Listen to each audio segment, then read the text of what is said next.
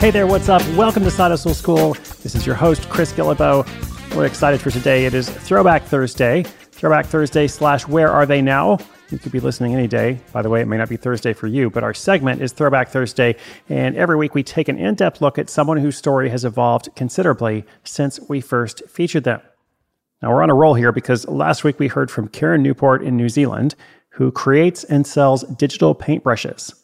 If this is not an archetypal example of the new economy, I don't know what is. I mean, digital paintbrushes, an asset for people using the iPad and using the iPad Pencil uh, in software called Procreate. Uh, this is something that didn't even exist a few years ago. If you had said this would be a thing and somebody would be out there, you know, making a good income from it, and now she's going on to teach lots of YouTube tutorials, etc., a lot of people would have said, "Well, I'll believe it when I see it," and now it's there.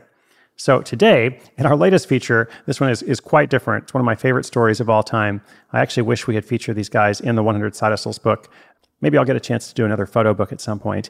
Uh, and if so, they are first on my list to call. So we're going to hear today from Lindsay Boblitz, uh, one half of the power duo behind Near and Deer, a side hustle that sells faux taxidermy.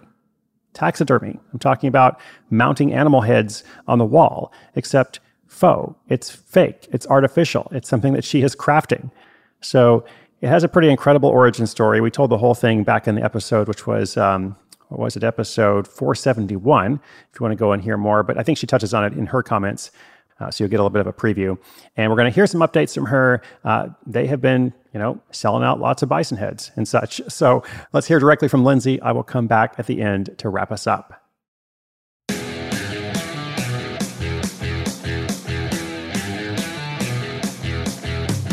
My name is Lindsay Boblitz, and I'm based in Stewartstown, Pennsylvania. My husband Rick and I are the owners of Near and Deer, and we were featured on Side Hustle episode 471. Our side hustle is Near and Deer faux taxidermy. We make fake animal head wall decor, deer, moose, cow skulls, and even unicorns, T Rex, and dragons. Um, anything you can think of, really. And we custom hand paint everything in any color that our customers can imagine when Rick and I were dating and thinking about buying a house together, we got into some heated debates over his real deer head mount collection. He's a hunter who grew up with real deer heads on the wall, and I am not a fan. Um, I like to see them in hotel lodges far away where I can't really think about what it truly is. Um, I always feel really bad for the animals. I just can't get past the fact that they're real, and I just feel that it's cruel to hang their heads on a wall.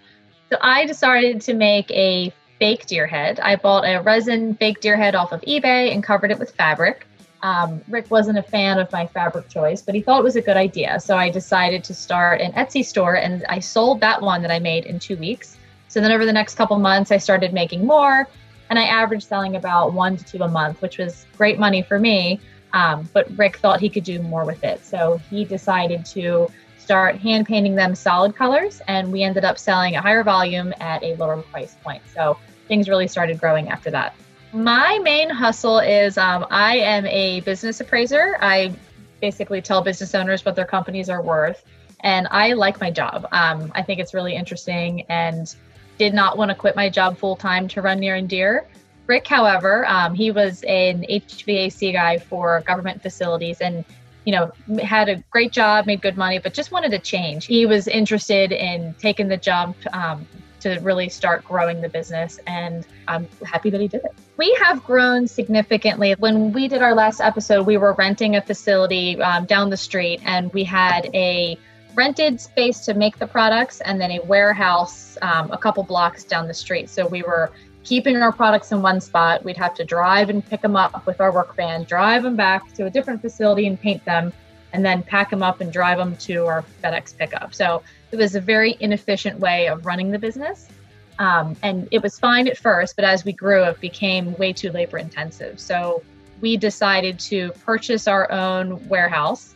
It was it's about a 4,000 square foot warehouse. Um, our biggest challenge is working with a team of people and delegating the roles um, so that everyone has a say in how the business can grow.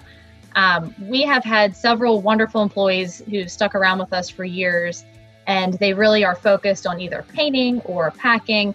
And we haven't really had the time because we're always so busy to train and invest um, money and effort to really bring that person to the next level where they can work on new product spreadsheets and answer customer service questions. So a lot of those tasks still fall on Rick and myself.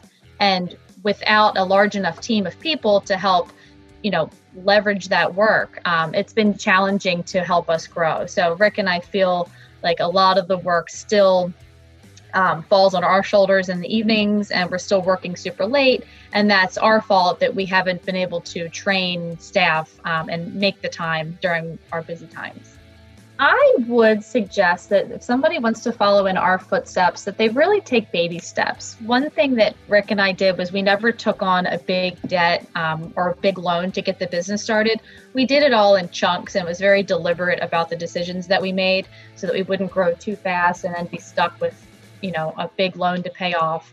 Um, so what we did was we baby stepped from our basement into our garage and worked our way up to a third party lease and then buying our own warehouse and did it gradually. And you only used the space that we needed rather than from day one just going to buy a new warehouse and having all this extra space and maybe not being able to afford it.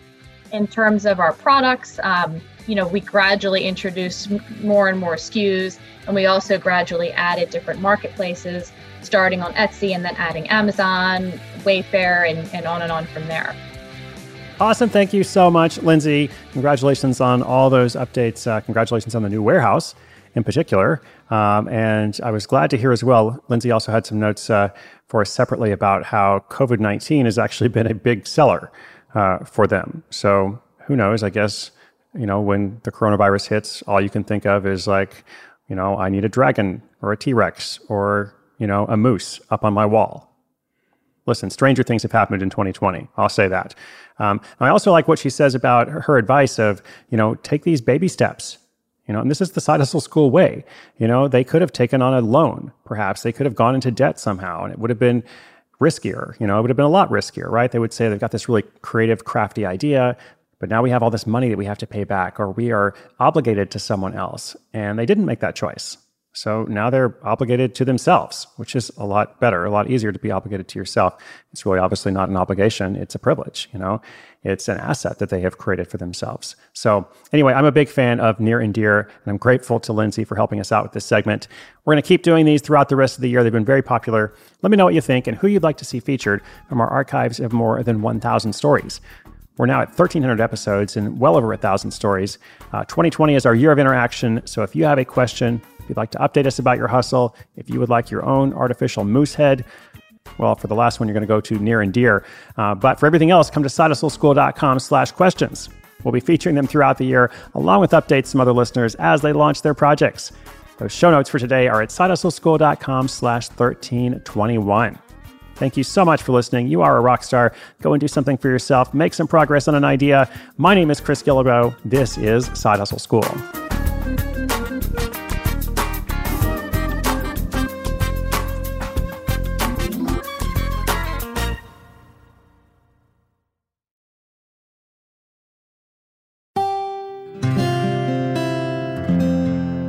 From the Onward Project.